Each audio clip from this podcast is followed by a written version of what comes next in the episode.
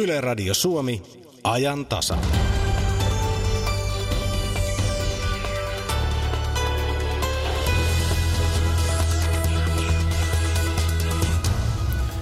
Valtaosa suomalaisista uskoo, että valeuutisilla on vaikutusta suomalaisten käsityksiin ajankohtaisista asioista ja faktoista. Tässä tutkimusta lisää hieman puoli kolmen jälkeen. Sivistykseen kuuluu olennaisesti myös moraali, joka tuntuu viime aikojen ahdistelukeskustelun perusteella olevan monelta kadoksissa, näin sanoi tutkija, opettaja, kääntäjä, tieto- ja kaunokirjailija Virpi Hämeen Anttila. Mitä Suomessa harjoiteltaisiin, jos tai kun järjestetään suuri kansainvälinen sotaharjoitus ja onko Suomi sotilaallisesti liittoutumaton? Muun muassa näitä asioita kysyy toimittaja Sakari Kilpelä puolustusvoiman komentajalta Jarmo Lindbergiltä. Studiovieraamme tohtori Jukka Tarkka on kirjoittanut muistelmansa. Henkilökohtaisen lisäksi muistumia kirjassa on yksityiskohtia Yhdysvaltain, Naton, Venäjän ja Suomen eduskunnan lähihistoriasta. Aloitamme tuoreen ammattiyhdistysjohtajan haastattelulla. Tämä on ajantasa studiossa Jari Mäkäräinen. Hyvää iltapäivää. Terveydenhoitoalan ammattiliiton Tehyn uudeksi puheenjohtajaksi on valittu Milla-Riikka Rytkönen. 42-vuotias Rytkönen seuraa tehtävässään Tehyä vuodesta 2013 johtanutta Rauno Vesivaloa. Rytkönen valittiin puheenjohtajaksi toisella äänestyskierroksella Tehyn valtuuston kokouksessa Helsingissä. Tehyn puheenjohtajuutta tavoitteli toisella äänestyskierroksella Rytkösen lisäksi neljä muuta ehdokasta. Milla-Rikka Rytkönen oli tuoreeltaan toimittajien tavattavana ja näin hän vastasi kysymykseen, mikä Tehyssä nyt muuttuu. Tehyssä ei muutu li- linja, mutta Tehyssä muuttuu ulkoverhous tässä Tehytalossa. Että siellä on nyt pientä pintaremonttia. Meillä on sisukset ihan kunnossa, että me laitetaan vähän värikartasta uusiksi. No millä tavalla nuo, nuo asiat heijastuu ensi tammikuussa, kun neuvottelut alkaa? No siten, että niin kuin mä sanoin, linja säilyy. Neuvotteluteitä mennään ja sitten katsotaan. No millaisia vaatimuksia Tehyllä on? Meillä on yhteiset neuvottelutavoitteet Superin kanssa ja ne on hyvin selkeät. Me halutaan selkeät palkankorotukset, sitten me halutaan lomarahoihin kompensaatio, lomara, lomarahaleikkauksen kompensaatio ja jatkossa me halutaan se oma sopimus. Ihan yleisesti julkisilla puolella on erityisesti terveydenhuoltoalalla niin on ollut marinaa siitä, että lomarahaleikkaukset on mm. sattuneet ja, ja kiky-sopimus muutenkin on, on teitä tölväissyt. Kyllä. Ja viittasit tuossa puheessa jämäkkyyteen, mm. jota tehyn tulee tehdä, niin ihan niin kuin yleisesti tämä tilanne lukien, niin millä mielin tuohon vuodenvaihteen teskierroksen loppuun ja, ja liittoneuvotteluihin? Totta kai tulee tiukka vuodenvaihde ja alkuvuosi, että tota, kyllähän tässä hypätään liikkuvaan junaan, mutta siihen hyppää mielellään, koska meillähän on, meillä on tosi toimiva koneisto. Me ollaan jo keväällä tehty meidän ammattiosastoille tavoitekyselyt ja tehnyt nyt tämä väistyvä hallitus, niin ne on tehnyt päätökset ja linjaukset ja nyt mä tuun sitten siihen veturin kuljettajaksi sitä junaa viemään eteenpäin. Mitä, mitä ajattelet siitä, että vientialat olisivat kattona teillekin? No se, se ei, sitä mä en allekirjoita sen takia, että meidän tuote, mikä meillä on meidän alalla, ei meidän tuottavuutta pysty mittaamaan samalla lailla vaikka kuin siellä viennin puolella. Et itse asiassa meidän tuotehan on aika upea, mitä me tuotetaan. Suomalaista terveyttä ja hyvinvointia. Niin miten me saadaan se jotenkin samalle viivalle kuin se, mitä vietiteollisuuden työntekijät tekee, niin siinä on semmoinen asia, että me, se on epäreilua verrata meitä ja heitä. No onko terveydenhoitoalan palkat jälkeen jääneitä tällä hetkellä? Sosiaali- ja terveysalan palkat, ne on todella kuopassa ja nehän nyt on ollut siellä 60-luvulta asti ja siihenhän koko tämä Tehy-historiakin perustuu, minkä takia Tehy on aikanaan perustettu, mutta kyllä se on nyt aika päästä, päästä sieltä palkkakuopasta ylös, että vaikkei sieltä nyt heti pääsisi ihan sinne, sinne maanpinnalle, niin kyllä sieltä pitää päästä ylöspäin. Minkä... viidellä ehdokkaalla oli aika samankaltaiset tavoitteet, niin mitä arvelet, miksi tehyläiset valitsivat juuri sinut uudeksi puheenjohtajaksi? Mikä erotti muista? Kyllä mä luulen ehkä, että Olisiko se vähän se, että kun mä oon aavistuksen sit kuitenkin siitä boksin ulkopuolelta ja ehkä mun tapani olla ja tuoda asiat ilmi, niin on jotenkin erilaista kuin muilla ehdokkailla. Minkälaisen puheenjohtajan Tehy sinusta saa? Rohkean ainakin ja sitten sellaisen äm, aidosti innostuvan ja innovatiivisen tyypin, että rohkea ja näkyvän. Minkälainen sä uskot, että teidän liiton jäsenten lakko valmius on tällä hetkellä? AY-liiketoimintahan perustuu jo lähtökohtaisesti siihen, että totta kai työtaisteluvalmius pitää aina olla. Ja sehän on ihan normaalia ammattijärjestötoimintaa sen, sen ylläpitäminen, että ei tähän nyt kannata mitään sen suurempaa lakkokenraalin viittaa mulle tässä nyt vielä asetella, että tota, se on ihan normaalia AY-toiminta. No miten se tuumaat siitä, kun teidän työnantajalle ei ole oikeastaan rahaa, niin, niin, niin millä, millä ne maksaa? Siis onko koskaan ollut? Mä en muista, eikä ole. Mä en muista sellaista tilannetta koskaan, että työnantajalla olisi ollut ylimääräistä ja hän olisi sitä vapaaehtoisesti mm. meille jaellut. Että kyllä meidän on tarvinnut ihan itse aina ottaa. Näin luonnehti tehyn vastavalittu puheenjohtaja Milla-Riikka Rytkönen. Tämä on ajan tasa. Vieraamme tohtori Jukka Tarkka tunnetaan tutkivana tietokirjailijana ja tietokirjakriitikkona, kolumnistina ja 90-luvun lopulta myös kansanedustajana. Siinä ehkä tuli vasta osa luonehdinnoista tai titteleistä. Muistelmat, muistumia nimeltä on juuri ilmestynyt. Jukka Tarkka, tervetuloa studioon. Kiitos. Tota, mietin, että pitäisikö kysyä ikään kuin lämmittelykierroksella eilisestä presidentti vaalitentistä, mutta siinä sitä tenttiä oli niin vähän, niin mennään suoraan tuohon tuoreeseen uutisen, mikä kello, tuossa äsken kello 14 kuultiin. Siis Medvedev sanoi, että USA ja, ja tuota Venäjän välit ovat huonoimmat ainakin vuosikymmeneen. Sehän on aika iso uutinen itse asiassa, ainakin kovasti sanottu. Niin, se on kovasti sanottu, mutta kyllähän ne asiat, jotka merkitsevät tota, ne ovat olleet olemassa jo pitkän aikaa. Mä olen ihmetellyt oikeastaan jo moneenkin kertaa sitä, että kun toinen äh, asiantuntija toisessa perään todistaa, että, että ei tässä nyt kuitenkaan mitään kylmän sodan tilannetta ole olemassa. Mun mielestä on mitä selvemmin ollut kylmän sodan tilanne pitkän aikaa. Ja Medvedev sanoo nyt niin kuin sen noilla sanoilla, se on ihan sama asia, totta joka sana. Ne on todella huonot ja tässä on sitten vielä se hankala puoli, että, että sen lisäksi, että Venäjä on arvaamattomien asioiden edessä – ja sitten, sitten Yhdysvaltojen puolella taas on, on hyvin vaikeasti ennustettavissa oleva presidentti, että tässä on tavattoman suuri määrä epävarmuustekijöitä. Se tekee sen. Se, että jännitystä on, se on normaalia, mutta tämä on se hyvin, hyvin, hyvin epästabiili jännitystila ja se on vaarallista. No ehkä siihen vielä myöhemmin sitä jotenkin sivutaan, kun puhutaan Suomen asioista. Mutta tuota, tämä muistumien kirja lähtee totta kai liikkeelle lapsuudesta, mutta ei aivan sinne asti mennä. Mutta aloitetaan settlementtiliikkeestä. Se on nykyään varmasti monelle outo toimia, vaikka useat näkyvän uran eri aloilla tehneet ihmiset ovat siitä taustasta. Miten luonnehdit settlementtiliikettä ja sen merkitystä? Niin, mähän olen sillä tavalla eh, settlementtiympäristössä syntynyt, että mun isäni oli töissä ensin Tampereella Pispalassa toimivassa settlementissa, joka oli Ahjola nimellä, ja sitten tämä settlementtiliiton pääsihteerinä ja koko tämän settlementtiliikkeen toi Suomeen mun isoisäni.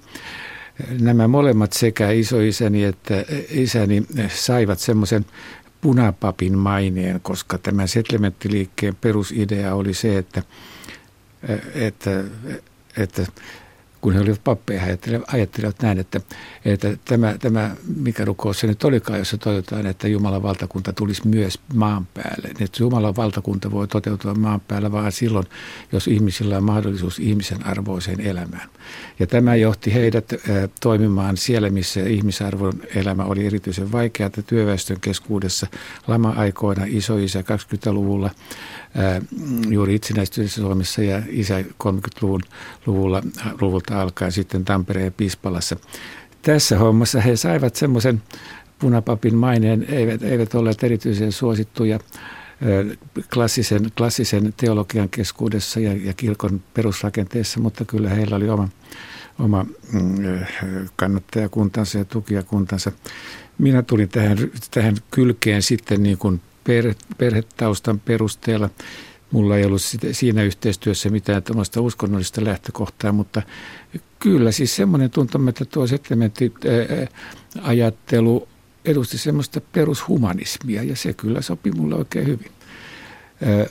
No se tietysti sitten, että mulle oli erittäin edullista se, että mä toimitin tämän settlementtiliikkeen lehteä yhdysside nimeltään jolla me voin käyttää tätä asemaa hyväkseni sillä tavalla, että mä sain kaikilta kustantajilta kaikki uudet historia-alan kirjat arvosteltavakseni ja kirjoitin niistä arvostelut tähän Yhdysside-lehteen. Toisin sanoen harjoittelin jo nuoresta pitäen tekemään kritiikkiä. Pelkään pahoin, että settementit eri puolilla Suomea eivät kovin hirveästi tarvinneet niitä kirja-arvosteluja, mitä minä tein uusimmasta, uusimmasta historiankirjoituksesta, mutta tämä oli mulle erittäin hyvää harjoitusta. Olet myös niin sanottuja suurten ikäpolvien edustaja. Monelle teistä on tyypillistä se, että opinnot suoritettiin nopeasti, perhe perustettiin melko nuorena, sitten totta kai normaalit asuntolainat, tutkinnot, niin edelleen. Nykyään moni elää nuoruutta melko pitkään. Mikä kiire silloin 70-luvulla oli? Tuntui siltä, että elämään päästään vasta sitten, kun on opiskeltu ja ollaan työelämässä ja on perhe. Tietysti siinä olisi nyt jälkeenpäin ajatellen, olisi tietysti miellyttävää opiskella pitkään, mutta se on varmaan sitten myös tämmöinen persoonallisuuskysymys. Ei se, ei se opiskeluajan opiskelu välttämättä pelkkää herkkua ollut. Kyllä siitä mieluummin punnisteli nopeasti eroon sitten kun se opiskelu johti, johti loppua kohti sitten semmoiseen niin kuin luovaan, tuo, luovaan työskentelyyn, siis tutkimukseen, niin sehän sitten taas oli kivaa. Mutta siinä olisi, ei olisi päässyt käsiksi. Meillä ei olisi tehnyt sitä, sitä jalkatyötä tätä ennen. No tuli tunnetuksi gradustasi, joka koski sotasyyllisyysoikeudenkäyntiä. Eikö vaan? Niin, se oli väitöskirja. Väitöskirja, anteeksi. Niin mikä sinun käsityksesi oli niin tulen arkaa harvemmin sillä tavalla julkiseen keskusteluun ihan jokainen – tutkimus tai väitös nousee? No, siis sen, sen lähtökohtahan oli kyllä ihmeellinen, että, että sitten kun mä olin, olin tota noin, äh, graduun valmistautumassa ja, ja mun professori oli Ella Puntila, hän ehdotti, että mä siinä selvittäisin tämän sotasyyllisyyslain synnyn eduskunnassa ja siitä se lähti vähitellen kasautumaan se oli jännittävää, että kaikista maailman ihmistä juuri Puntila antoi tämmöisen tehtävän, joka on siis todellinen namupara, koska siitä, siitä vallitsi niin voimakkaasti tunne, tunteella latautunut yleinen käsitys, jota pidettiin ehdottomana totuutena. Ja joku sitä vähän pääsi penkomaan, niin oli ilmeistä, että se totuus ei ollut sentään niin yksioikoisen selkeä kuin, kuin tuota noin, tämä yleinen mielipide esitti tutkijalle paras mahdollinen asetelma. Mutta sitten kun se, se väitöskirja ilmestyi, niin kyllähän se herätti suurta huomiota ja kiinnostusta, mutta myös erittäin raivokasta kritiikkiä, koska siinä oli semmoinen ennen, siihen aikaan ennekuulumattoman röyhkeä ajatus, että, että Kekkonen, jota pidettiin roistona ja isämaan petturina ja kaikkea muuta semmoista, että Kekkonen oli toisaalta sotasyyllisyyskysymyksen yhteydessä tehnyt muutamia semmoisia tempauksia, joilla hän pystyi pelastamaan Suomen eri vielä kiusallisimmista asioista kuin ne asiat, jotka toteutuivat. Että Kekkonen ei ollut pelkästään mörkö ja törkymis, vaan hän oli, hän oli myös isämaallinen henkilö, joka pystyi toiminnallaan todella vaikuttamaan Suomen eduksi. Yksi tämmöinen asia, minkä Kekkonen sai aikaan, oli se, että, että Mannerheimia ei syytetty. Taustalla oli tietysti se, että Stalin ei sitä koskaan vaatinut. Sitä ei silloin vielä tiedetty, mutta, mutta Kekkonen näki sitä tilanteesta, että tästä Neuvostoliiton edun mukaista ei olisi ollut Mannerheimin saattaminen kiusalliseen tilanteeseen.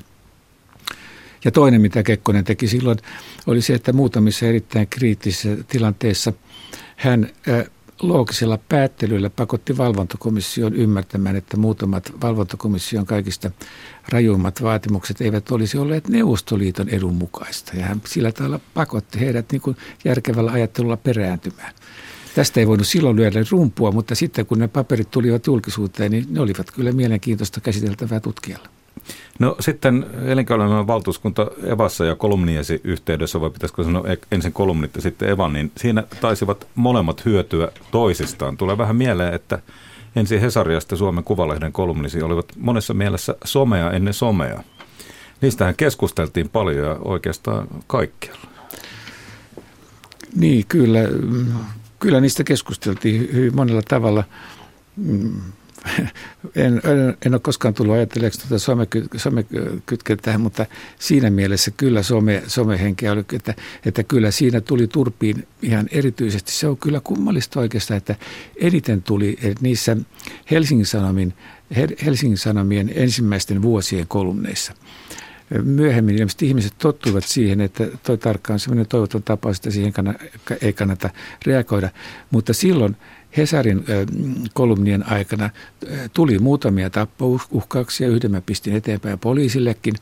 Ja, ja tota noin, se oli tosi törkeää hommaa silloin, mutta se tuli silloin nimettöminä kirjeinä postissa, että se ei sillä tavalla ei ollut mitenkään niin kuin hankalaa. Se, siitä selvisi pistämällä ne paperit paperikorin. No onko, jäikö joku kohu erityisesti mieleen? No niitä on niin kummallisia. Joskus, joskus ne jutut syntyy ihan olemattoman pienistä asioista. Yksi sellainen asia, joka minua edelleen tavallaan niin kuin kiehtoo ja, ja, ja siihen palailuuseen oli silloin, kun 80-luvun alussa oli tämä neuvostomielisen vasemmiston vetämän rauhanliikkeen voimakkainta aikaa ja oli näitä euroohjusten vastu, vastaisia mielenosoituksia. Mä kirjoitin semmoisen kolumnin tästä näiden rauhan, rauhan, erilaisten rauhanliikkeiden toimintaperiaatteesta, joka päätyi sitten semmoiseen kysymykseen, että vasta, vastustaako rauhanliike jokaista ydinasetta vaivaan joka toista. Ja sitten kun, sitten kun nämä järjestivät tämän rauhan junan, niin mä en voinut vastata kirja, kiusasta, vaan kirjoitin siitä ilkeästi parodioivan tekstin, joka, joka tota, no, kaveripiirissä elää edelleenkin kyllä. Tuota, ehdit olla myös nuorisoomalaisen puolueen kansanedustajana. Sitä kautta viimeistään varmaan poliittinen kulttuuri, erityisesti perustuslaki, nousi varmasti agendallesi. Ja tota, tässä tuoreessa kirjassakin oikeastaan vaadit perustuslakituomioistuinta ja kirjoitat, että ei siellä tarvittaisi korkeapalkkaisten huipputuomareiden ja virkamiesten legiota. Se voisi olla samanlainen kaiken varalle nimetty toimielin kuin valtakunnan oikeus. Mm. Joo, oikeastaan ei tämä perustuslakituomioistuimen mä otin ensimmäistä kertaa kyllä esille silloin, kun pyrin eduskuntaan, siis vuonna 1994, mutta kaikista selvimmin tämä ongelma alkoi mulle sitten sel- vasta myöhemmin, kun yhä useammin tuli vastaan sellaisia tilanteita, joissa, joissa perustuslakivaliokunnan siellä istuvat kansanedustajat joutuvat toimimaan niin räikeän selvästi sekä tuomarin että poliitikon roolissa – toimimalla loogisesti poliitikkona he tekevät tuomaritoimen mahdottomaksi ottamalla jyrkästi tuomio, tuomarin roolin. He vetävät mattoa jalkojensa alta poliittisesti. Se on, se on semmoinen mahdoton kaksoisrooli, joka, joka on sietämätön näille ihmisille. Ja sen, sen takia mun mielestä pitäisi erottaa tämä perustuslain poliittinen, poliittinen käsittely lainsäädännön yhteydessä sitten perustuslain tämmöisestä juridisesta valtiosääntöoikeudellisesta ytimestä. Muuten, muuten tässä on jatkuvasti puurot ja vellit sekaisin. Saa nähdä, mihin siinä vielä päädytään. Nythän on ruvennut sieltä täältä tulemaan entistä enemmän semmoisia kommentteja, joissa todetaan, että ehkä semmoinenkin voisi olla järkevä ja mahdollinen harjoitella, mutta kyllä vastustus on erittäin rankkaa. Ei se ihan lähiaikoina varmaan tapahdu, mutta hyvä, että siitä edes puhutaan. No sinut tunnetaan myös vuosikymmenen jatkuneesta NATO-keskustelusta ja omistat sille kirjassakin aika paljon tilaa ja kirjoitat täällä muun muassa, että Naton kannattajia moititaan siitä, että he kehtavat esittää kansanenemmistön mielipiteestä poikkeavia ajatuksia. Ei Naton tietenkään mennä, jos eduskunta sitä vastustaa, mutta ei tämä sentään saa sitä tarkoittaa, että pitää lopettaa ajatustoiminta kaikista niistä asioista, joita kansan tai eduskunnan enemmistö näyttää vastustavan. Mitä ajattelet Totosta nyt? Onko se vähän niin kuin kvantti tai Suomi NATO-suhteen kvanttiliittoutunut, siis sekä on liittoutunut että ei ole liittoutunut, riippuu siitä, mistä kullakin hetkellä katsoo. Niin no siinä suhteessa se on hyvin selvä peli, että kun ei ole sellaista sopimusta, jossa olisi turvatakuut paperille kirjoitettuna, niin se tarkoittaa sitä, että ei olla liittoutuneet.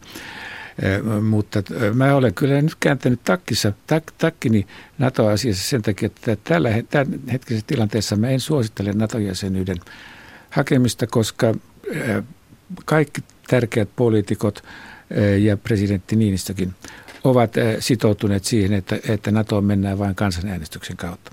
Ja se on niin suuri riski, että sellaista riskiä mikään vastuullinen hallitus ja presidentti ei voi ottaa.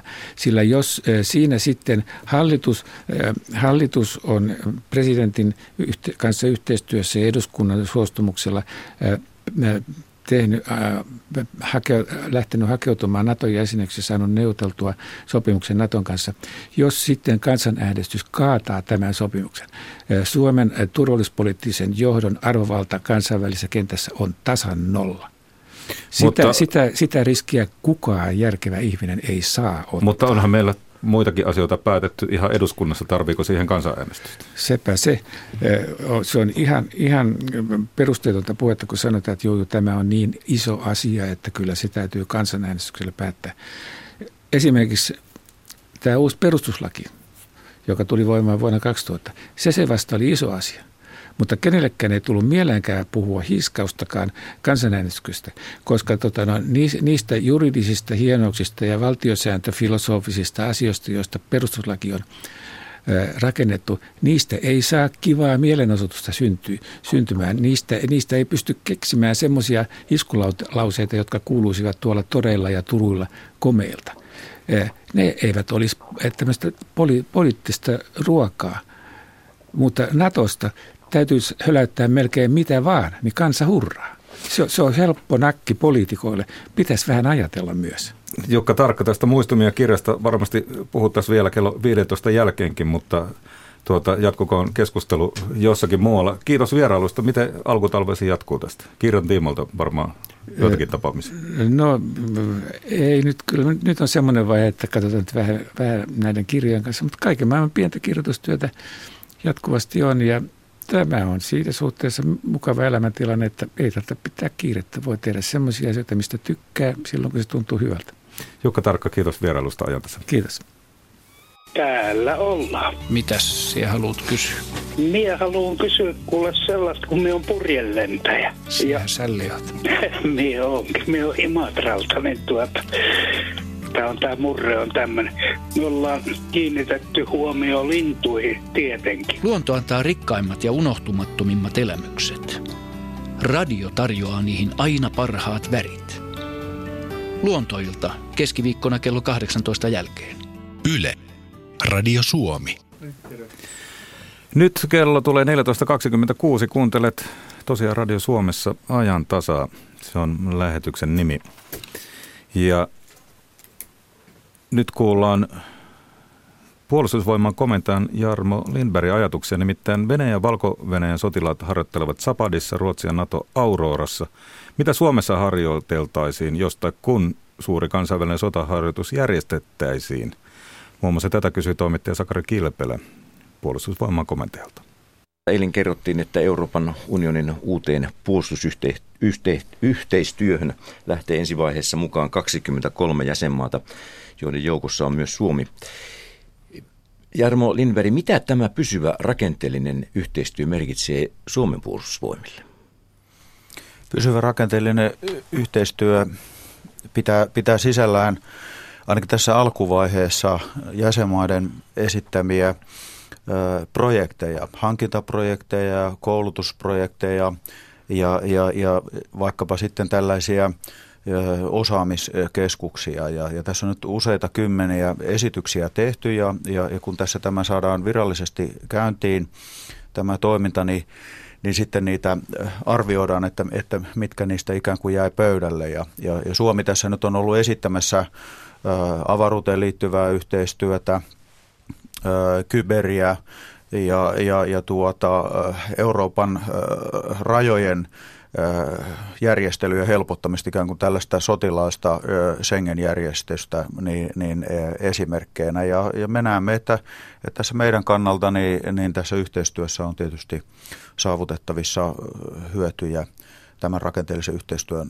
osalta. Että kunhan nyt sitten nähdään, että mitkä siitä siilautuu tämmöisiksi yhteisiksi eurooppalaisiksi hankkeiksi, mutta mielellä me olemme niissä mukana. Miten konkreettisia ikään kuin tällaisia yhteisiä hankkeita voi olla?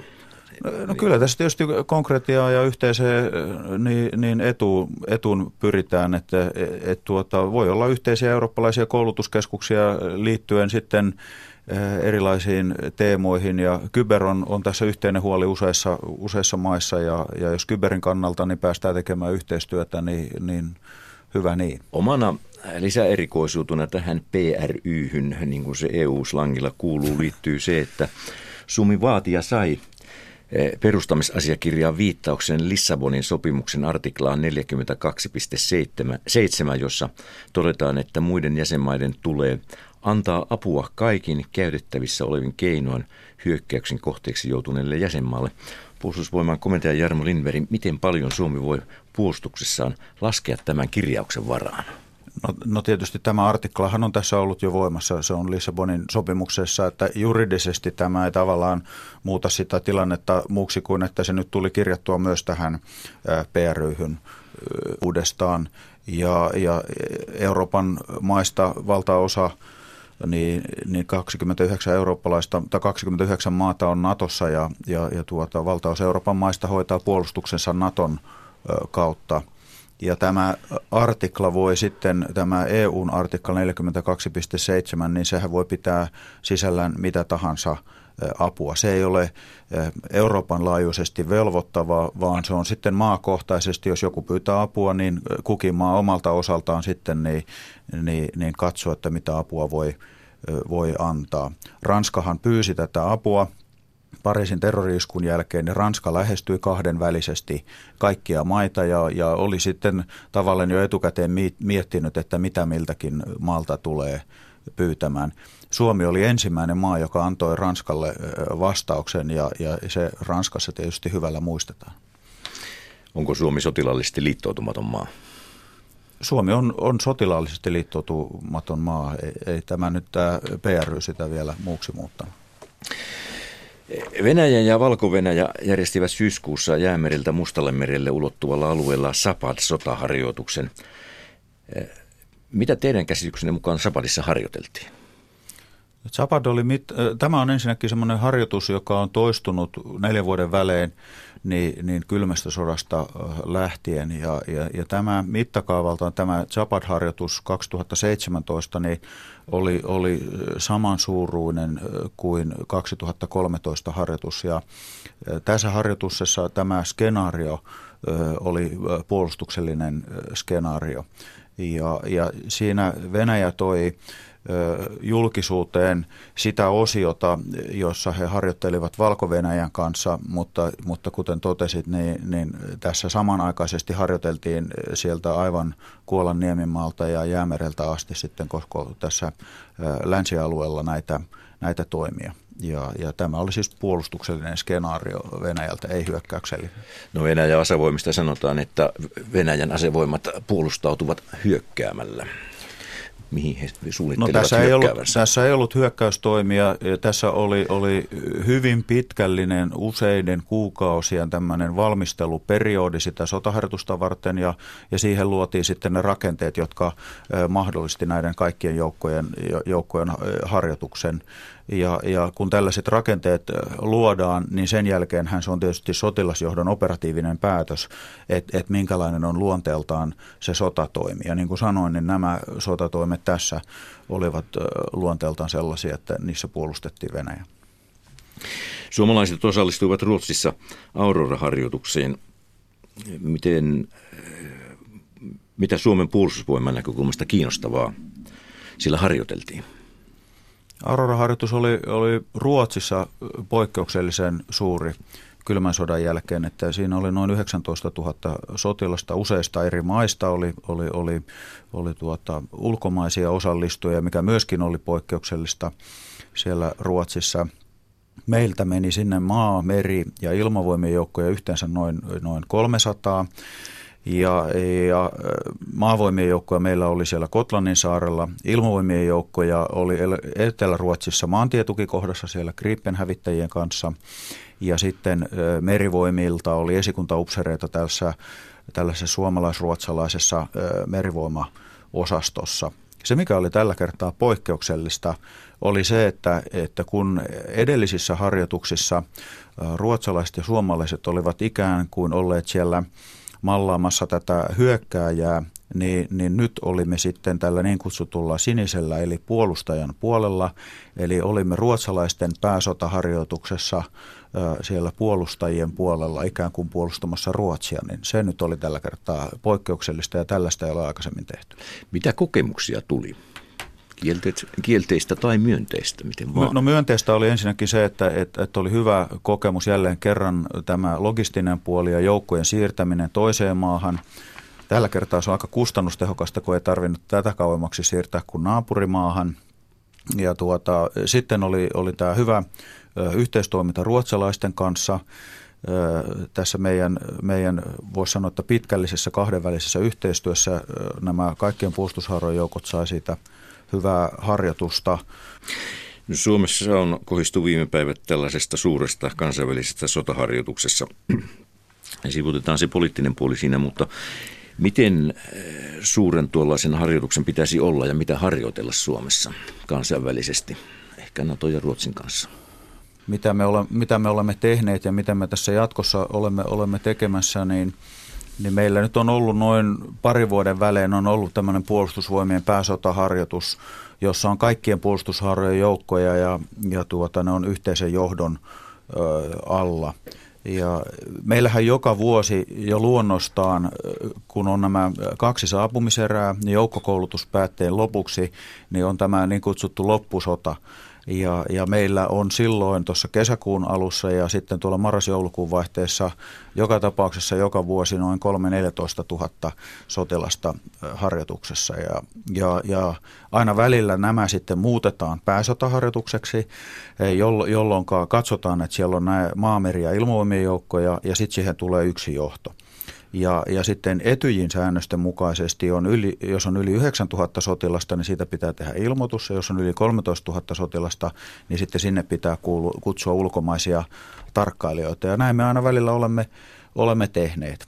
Et jos suomalaisen pääsotaharjoituksen joka helposti on 3-14 000, niin jos sen päälle sitten kutsutaan jonkun verran ulkomaisia joukkoja, niin, niin silloinhan se on jo aika iso sotaharjoitus.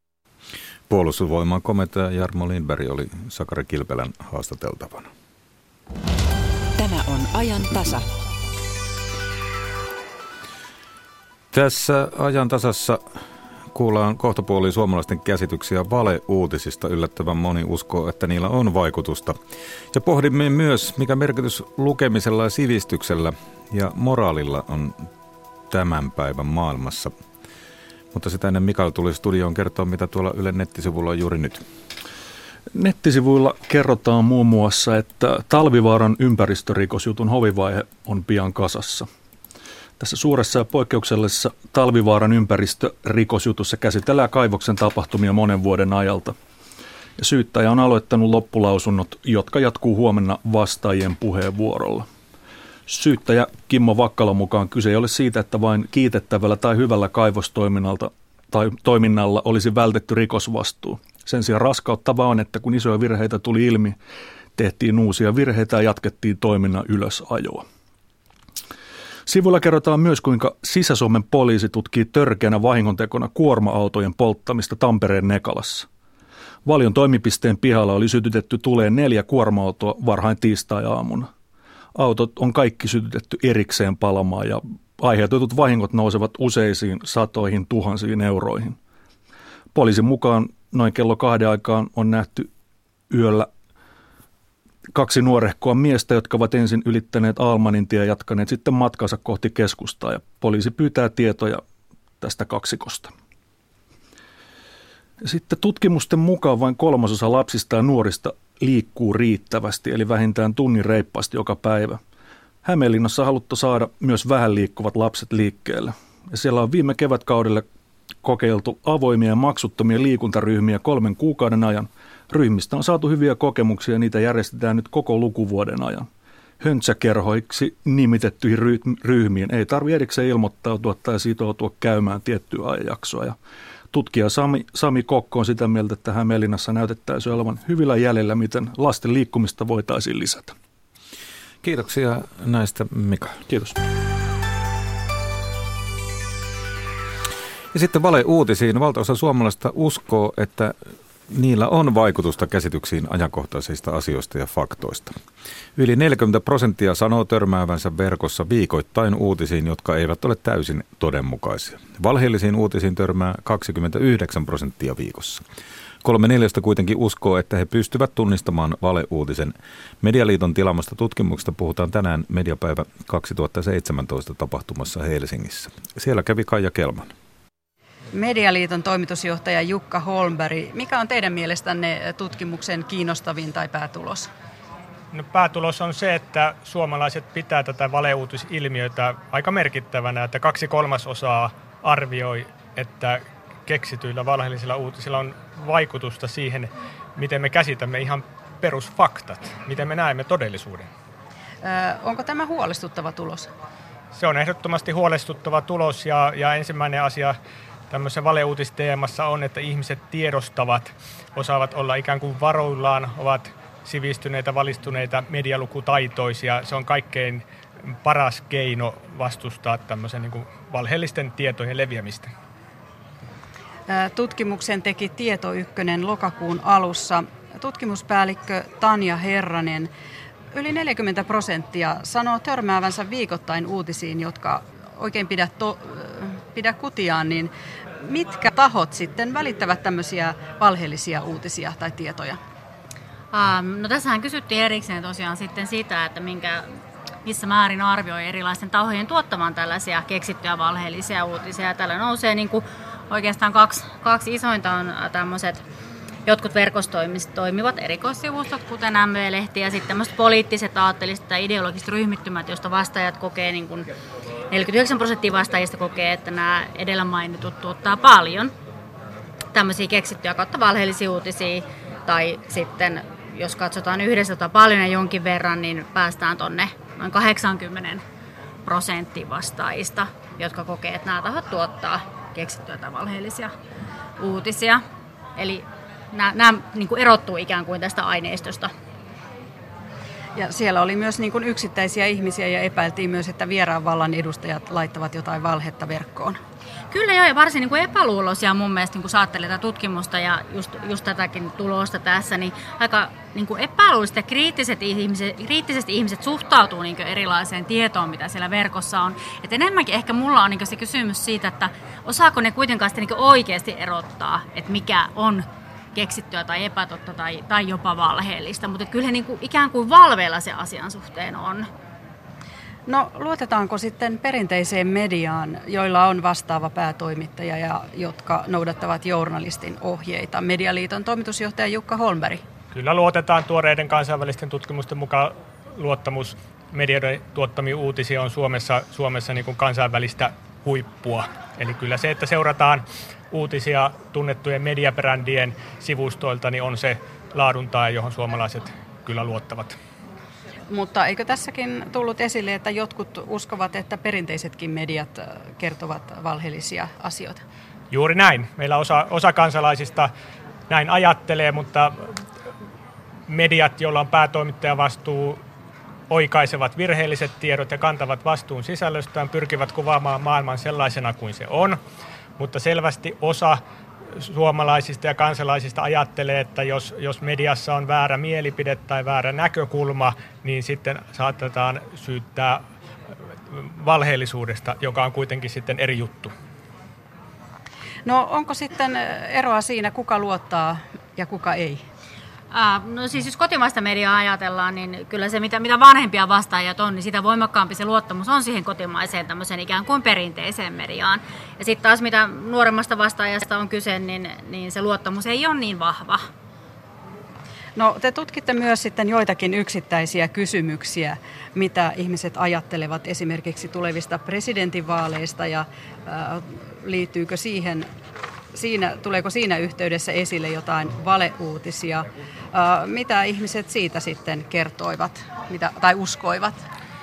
Joo, noin 60 prosenttia piti todennäköisenä, että presidentinvaaleihin liittyen meillä verkossa ö, leviää myös keksittyjä uutisia. Luku on aika suuri, mutta jos on yhtään seurannut, mitä maailmalla tapahtuu, mitä Yhdysvaltojen presidentinvaaleissa tapahtuu, mitä tapahtuu Brexit-äänestyksessä muissa vaaleissa, niin tämä ilmiö on, on, on, on tullut, tullut kaikkialle. On ihan hyvä, että ihmiset ovat valveutuneita tämän suhteen. Tanja Herranen, mm. tutkitte myös vastaajien näkemystä maahanmuuttokysymyksistä. Mitä paljastui? Ähm yllättävän herkkä kysymys oli, eli suuri, suuri osa vastaajista koki, että, että se uutisointi, joka on liittynyt näihin maahanmuuttoasioihin, on ollut jollakin tavalla niin kuin puolueellista ja liian niin kuin positiivista. Te tutkitte samoin uutiso- mitä ihmiset ajattelivat uutisoinnista, joka koskee hallituksen toimintaa. Mitä he kertoivat siitä? No tässä hallituksen toimintaa koettiin sitten, että tavallaan ehkä kaivattiin vähän semmoista kriittisempää suhtautumista niin perinteisiltä suomalaisilta medialta hallituksen toimintaan, toiminnan uutisointia kohtaan. Eli he kokivat, että hallituksesta kerrotaan liian myönteisiä niin, asioita. Niin, 38 prosenttia oli sitä mieltä, että uutisointi Suomen hallituksen toiminnasta ja päätöksistä niin on liian myönteistä. Et ehkä sellaista kri- kriittisyyttä toivottiin siinä kohtaa sitten lisää. No osaavatko sitten median kuluttajat mielestään tunnistaa valeuutisen, kun he myöskin näitä mielipiteitä ovat teille kertoneet? Niin kyllähän se luotto niihin omiin kykyihin tuntuu olevan aika kova, varsinkin nuoremmissa ikäryhmissä, että siellä kyllä yli, yli 70 prosenttia taisi olla, että koki, että, että tavallaan he tunnistaa sen valeuutisen niin kuin siihen törmätessään. Et itse asiassa se tuntuu jopa niin kuin liian, liiankin luottavaiselta, että onko oikeasti näin, että sä, sä pystyt arvioimaan, että onko joku uutinen valeuutinen vai ei. Mutta luotto siihen ainakin on suomalaisilla aika kova siihen omaan medialukutaitoon. Että sitten taas mitä vanhempiin vastaajiin meni, niin se, se mentiin, niin sitä selvästi niin heikommaksi se oma kyky tunnistaa valeuutinen, niin koettiin. No saitte myös tietoja tästä poliittisesta näkemyksestä tai sen vaikutuksesta siihen, uskotaanko kykyyn tunnistaa valeuutinen. Mitä saitte selville? Mikään näistä tuloksista ei ole sillä tavalla tilastollisesti merkitsevä, mutta läpi tutkimuksen näkyy, että esimerkiksi niin perussuomalaisten kannattajat, niiden luottamusta kotimaista mediaa kohtaan oli vähän heikompi kuin muilla. Et se on tavallaan ilmiö, joka näkyy läpi sen tutkimuksen, vaikka sitten yksittäisissä kysymyksissä niin ne erot ei ole niin kuin välttämättä tilastollisesti merkitseviä. Apulehden päätoimittaja Maria Aarnipuro. Medialiiton teettämässä tutkimuksessa selvisi, että valtaosa uskoo, että valeuutiset vaikuttavat ihmisten käsitykseen. Mitä mieltä olet tästä? Hieman hämmentävä tämä koko tulos, koska tuota, itse aika harvoin törmään niin kuin varsinaisissa uutismedioissa mihinkään valeuutisiin tai oikeastaan niin kuin kaikki, jotka noita lehdistön pelisääntöjä JSN kuuluu, niin eihän niitä ole olemassa tällaisia valeuutisia.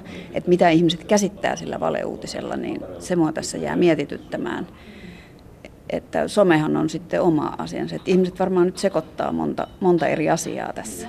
Mutta kuitenkin uskotaan, että myös perinteisessä mediassa on joitakin valheellisia uutisia silloin tällöin. Minkälaisia haasteita se asettaa lehden ja lukijan suhteeseen?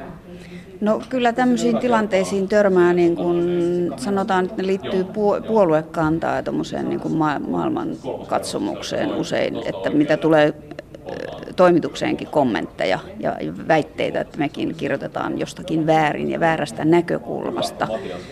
Mun mielestä siinä on usein kysymys just siitä näkökulmasta, että jos ihminen vastustaa jotakin ja siitä sitten on myönteistä juttua, niin, niin sitten siinä tulee tämmöinen käsitys, että se on jotenkin valeuutinen.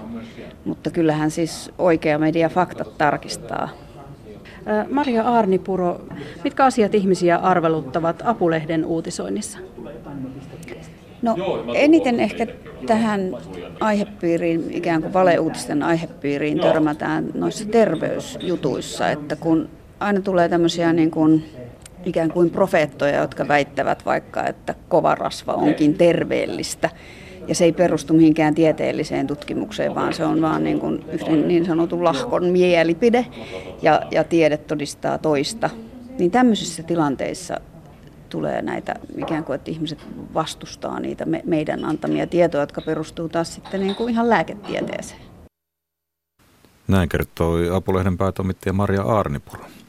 Kaija Kelmanin toimittamassa jutussa haastateltiin myös Medialiiton toimitusjohtaja Jukka Holmbergia ja Tieto Ykkösen tutkimuspäällikköä Tanja Herrasta. Sivistys on koko elämänpituinen matka. Sivistykseen kuuluu olennaisesti myös moraali, joka taas tuntuu viime aikojen ahdistelukeskustelun perusteella olevan monelta kadoksissa. Näin sanoi tutkija, opettaja, kääntäjä, tieto- ja kaunokirjailija Virpi Hämeen Anttila. Avain sivistykseen on lukeminen ja ajatteleminen. Virpi Hämeen Anttila keskusteli hiljattain useiden kansanedustajien kanssa lukemisesta ja havaitsi, että kokemukset ovat yhtäläisiä. Ne tekevät vieraasta tutun ja kaatavat raja-aitoja, ne ylittävät ajan ja paikan ja avaa niin kuin ikkunoita toisiin maailmoihin. Myöskin se, että kirjat oli semmoisia lepopaikkoja, ne oli eh, stimulaatiota, ne oli rentoutumista, ne oli kaikkia sitä, mitä ne oli mulle itsellenikin puhetta oli tosiaan ihan jokaisen kanssa myöskin siitä, että miten saataisiin nuoret lukemaan ja myös siitä, että se ei ole enää nykyisin sitä, että ne eivät tuo kirjoja, vaan tämä lukutaito on heikentymässä ja se on huolestuttava asia. Tuliko kansanedustajilta vinkkejä siihen, että miten saataisiin sitä lukutaitoa parannettua? No Kyllä oikeastaan sitä puhuttiin siitä, että miten se niin kuin kotoa tulisi jo se semmoinen lukemisen malli, se on hyvin tärkeä, että se tulee varhain lapsille, luetaan ääneen, kirjat on tärkeitä, käydään kirjastossa, että se, niiden kirjojen lukeminen, että siitä tulee tap, sellainen tapa, joka ei sitten kulu pois myöhemmin. Mutta sitten ihan tietysti opetuksesta koulussa paljon puhuttiin tosiaan siitä, että pitäisi olla siellä lukusuunnitelmassa ehkä, ehkä just semmoista, että oppilaillekin luetaan ääneen ja heidän annetaan niin kuin, jotenkin, jotenkin tuodaan se kirjan elämys lähelle, että sitä ei tulisi semmoista pakkopullaa. Että myöskin se, että mitä hyötyä siitä lukutaidosta on, että se on todella semmoinen avain. Hyvä lukutaito tekee ihmistä semmoisen, että se osaa toimia maailmassa paremmin. Esimerkiksi Lia Anderssonin kanssa oli puhetta siitä, että tämmöinen sivistyksen merkitys on kulunut. Ja hän puhuu siitä nimenomaan, että ennen vanhan työväenluokkaisten nuorison ihanne oli tämmöinen lukeva, sivistynyt. Ja nykyisin, nykyisin se ei enää ole, että ne ihanteet on muualla, että ne on urheilijoita ja tällaisia. Ja urheilijoilta ei kysytä koskaan, mitä he lukevat. Eli pitäisi Joo, kysyä. tai pop-tähdiltä ei kysytä muuta kuin jo, joiltain. Tietysti jotkut ihan puhuvat omasta lukemisestaan, mutta tota, täytyy myöntää, että jos ihanteet on semmoisia, että ne on kovasti semmoisia suorittavia vaan, että ei, ei kirjoja näy esimerkiksi miesten kädessä, jotka on pojille ihanteita, niin ei ne pojatkaan sitten ehkä niin kirjoihin sitten tartu. Mitä sivistys on mielestäsi Virpi No se on semmoista, että ikään kuin ymmärtää maailmaa paremmin. Ja se on semmoinen jatkuva projekti, se on yksilölle se on jatkuva projekti, että se koko elämänsä ajan sivistyy. Nykyajan maailmassa, missä meillä on paljon tietoa, niin se on sitä, että osaa niin kuin arvottaa sitä tietoa, valikoida sitä tietoa, käyttää sitä tietoa maailman ymmärtämiseen ja toisten ihmisen paremmin ymmärtämiseen, että se on sivistystä. Millä tolalla se on siis sivistys? No se on ehkä sitä, sitä pitäisi arvostaa vähän enemmän, koska sivistyksen hankkimiseen tarvitaan aikaa, että kiireellä se ei tule. Se ei tule sillä, että kurssitetaan ihmistä niin kuin puoli vuotta, niin se on sitten sivistynyt. Ei se sillä tavalla, että se on, niin kuin sanoin, että se on koko elämän mittainen projekti, niin se myöskin on semmoinen, että se vaatii syventymistä, se vaatii ajattelua, se vaatii se, että pysähtyy nimenomaan punnitsemaan asioita, ettei vaan ota sisään, vaan myöskin antaa sille aikaa painua sinne ajatuksiin ja miettiä. Että jossain määrin meidän pitäisi ottaa vähän iisimmin, mä luulisin, että ei vaatia enää, että kaikki tapahtuu niin nopeasti, vaan ymmärtää, että ihminen on aika hidas Onko se kiire myöskin jotenkin merkki siitä, että, että se sivistys on tavallaan kateissa? Kun se on jotenkin aika epätodellista se kiire. Niin siis, se on, että kiirehän on vaan semmoinen ajatusmalli. Sitä ajatellaan, että kiire ja tehokkuus jotenkin kuuluisi yhteen, mutta ei se välttämättä kuulu. Kyllä mä, mulla itseni on se, että mä saatan tehdä joitain asioita hyvin nopeasti, mutta sellaisten isojen kokonaisuuksien omaksuminen, se tapahtuu hyvin hitaasti. Sitä tehdään koko ajan ja myöskin se tarvitsee semmoisia harhapolkuja, että on semmoinen tietyllä tavalla sellainen, että jos menee vaan suoraan Aasta b niin ei välttämättä saa kaikkia sitä tietoa, mikä on relevanttia kuitenkaan, mutta jos jollakin tavalla on vähän enemmän aikaa ja voi vilkuilla sinne sivuilleen ja esimerkiksi hankkia vähän jotain, jotain, joka ei välttämättä liity siihen, vaan liittyy johonkin toiseen. On aikaa lukea vähän jotain muutakin siinä esimerkiksi ne opintojen välillä, niin se sieltä yllättävästi saattaa tulla toista kulmaa siihen, siihen, mitä on tekemässä. Ja se jollakin tavalla puuttuu tämmöisestä, että mennään kiireellä suoraan johonkin kohteeseen. Täytyy olla aikaa vähän harhailla myöskin.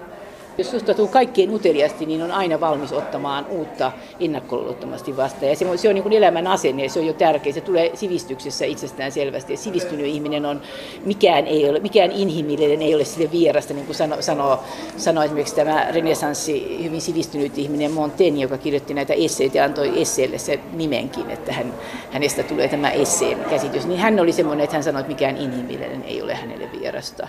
Ja vaikka hän ei ollut sillä tavalla, hän oli lukenut paljon, mutta hän ei ollut mikään, sellainen, hän ei ollut mikään professori, hän, oli, hän, oli, tota, hän omisti maata, hän hoiti, hoiti niin tiloja, niin sitten hän suoritti tämmöisiä poliittisia, hän oli ambassadööri ja teki kaikkia tämmöisiä poliittisia virkoja, mutta, ja sitten hän kirjoitti. Ja hän nimenomaan, nimenomaan kirjoitti siitä, mitä hän oli lukenut. Ja hän on minusta niin semmoinen sivistyneen ihmisen prototyyppi että hän pyrki ymmärtämään kaikkia, mitä hän luki. Hän pyrki ymmärtämään ihmisten kummallisuuksia, erilaisia ihmisiä. Hänellä ei ollut mikään hän yhtä, yhtä kiinnostamista tutki, tutki kissoja kuin suuria poliitikkoja. Että häntä kiinnosti hänen kissansa ja hän sanoi kissoistaan juuri, että hänestä tuntuu, että hänen kissansa omistaa hänet eikä hän sitä kissaa. Ja se on tietoa, tietoa 1500-luvun ihmiseltä ihan hauskasti sanottu. Että hän oli hyvin, niin kuin hän ajatteli asioita, hän pysähtyi nimenomaan ajattelemaan asioita ja hän nautti nimenomaan siitä, että hän saattoi istua ja miettiä, että onpa maailma kummallinen ja erikoinen ja välillä se on aika pelottava ja raaka, mutta aina se on kiinnostava. Tuo kulttuuriministeri Sampo Terho pahoitteli hiljattain, että, että elokuva- ja teatterimaailmassa on niin paljon ollut ahdistelua. Sehän on nyt ollut tämmöinen viime aikojen keskustelun niin, aihe.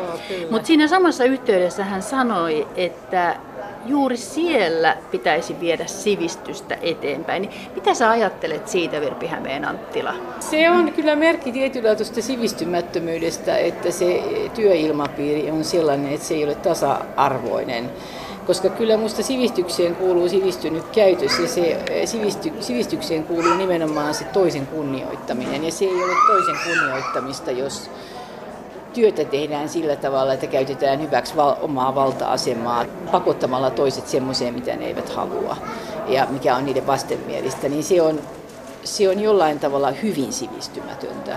Antiikin aikana katsottiin, että ihmisen täytyy olla tavalla kokonainen, että se riitä, että sillä on päätäynnä tietoa tai että sillä on voimakas ruumis, sillä täytyy olla myöskin hyvä moraali. Ja, ja sitä nimenomaan katsottiin, että siitä muodostuu tämmöinen kokonainen hyvä ihminen.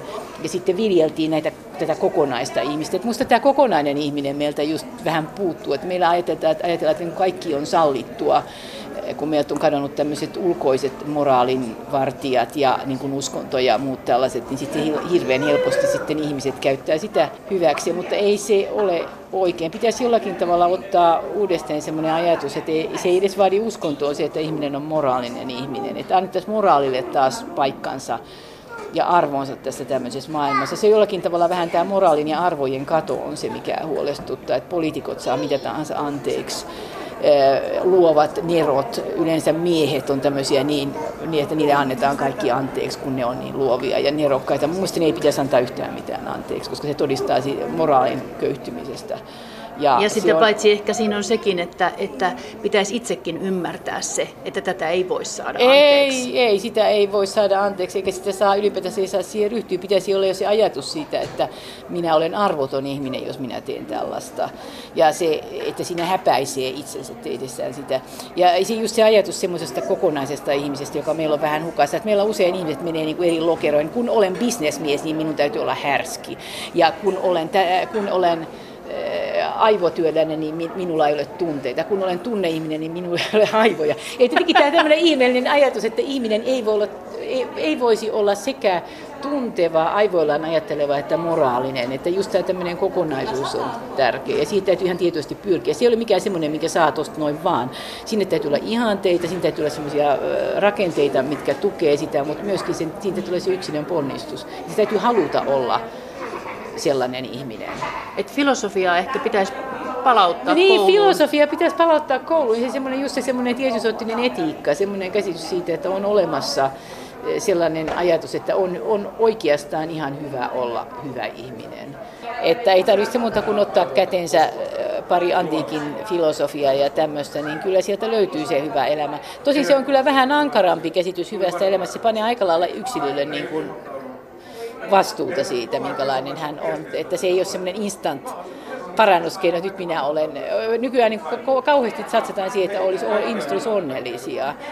Mutta se, ei, se on tietyllä tavalla semmoinen sekundaarinen tai semmoinen toissijainen päämäärä antiikin ihmiselle. Ne katsoo, että sitten kun sinä olet hyvä ihminen, niin sitten sinä olet onnellinen. Ja välillä se hy, hyvän, hyvänä ihmisenä oleminen, se vaati ponnistusta, mutta siis se päämäärä oli, se katsottiin, että kun ihminen on moraalinen, käyttäytyy oikein, se on sivistynyt ja tasapainossa itsensä ja muiden kanssa, niin silloin hän on tyytyväinen. Hän ei, ei ajateltu, että pitäisi olla koko ajan niin kuin sillä lailla, jotenkin semmoinen hymy, hymynaama, että päivästä on tämmöinen mielen tyyneys oli se ihanne. Ja musta tuntuu, että se on, se on parempi ja kestävämpi ihanne kuin ehkä semmoinen, että ajetaan takaa jotain semmoista onnellisuutta, mikä on aina vain hetken. Voi, ihminen voi olla onnellinen, mutta tota, ei se yleensä niin kauhean kauan kestä, koska elämä on sellainen, että se tuo vastoinkäymisiä, suruja, suruja, mutta sitten jos on semmoinen kokonainen ihminen, niin sitä on aika hyvin varustettu niitä vastaan, niitä vastoinkäymisiä.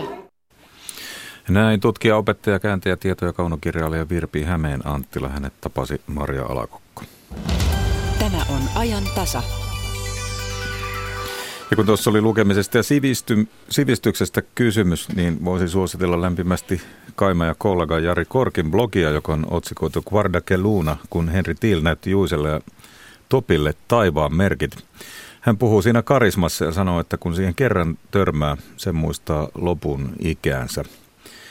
Tapahtumat vievät meidät 30 vuoden taakse Tampereen ylioppilastalolla, jolla oli paikallisen radion kuuluisat syntymäpäivän juhlat. Suosittelen tuota juttua kyllä. Siinä on ihan mielenkiintoista tarina muun muassa karismasta ja sitten meikäläisestä musiikkihistoriasta. Huomenna ajantasaa jatketaan kello 10 Yle Uutisten jälkeen. Siinä väitetään, että peruskoulu on rikki. Opetus on hajanaista, arviointi sattumanvaraista. Arvosanan kahdeksan saanut oppilas voi osata samasta aineesta ihan eri asiat kuin toinen kasin oppilas. Kouluhistorian tutkija, kasvatustieteen dosentti Jari Salminen avasi viikonloppuna keskustelun peruskoulun tilasta ja huomenna siis aiheesta puhutaan ajantasassa lisää. Yle avasi aiemmin tänä vuonna arkistonsa, haastoi suomalaiset tekemään lyhyt elokuvia Suomesta. Nämä lyhärit näkyvät Yle Areenassa ja tänään Yle Teemalla kello 20 alkavassa ohjelmasarjassa. Huomenna projektista tarkemmin. Ja huomenna iltapäivällä ajan tasassa puhutaan lapsen kohtaamasta väkivallasta ja lapsen oikeudesta turvaan vanhempien eron jälkeen. Tässä vaiheessa Jari Mäkäräinen kiittää. Seurasta kello tulee 15.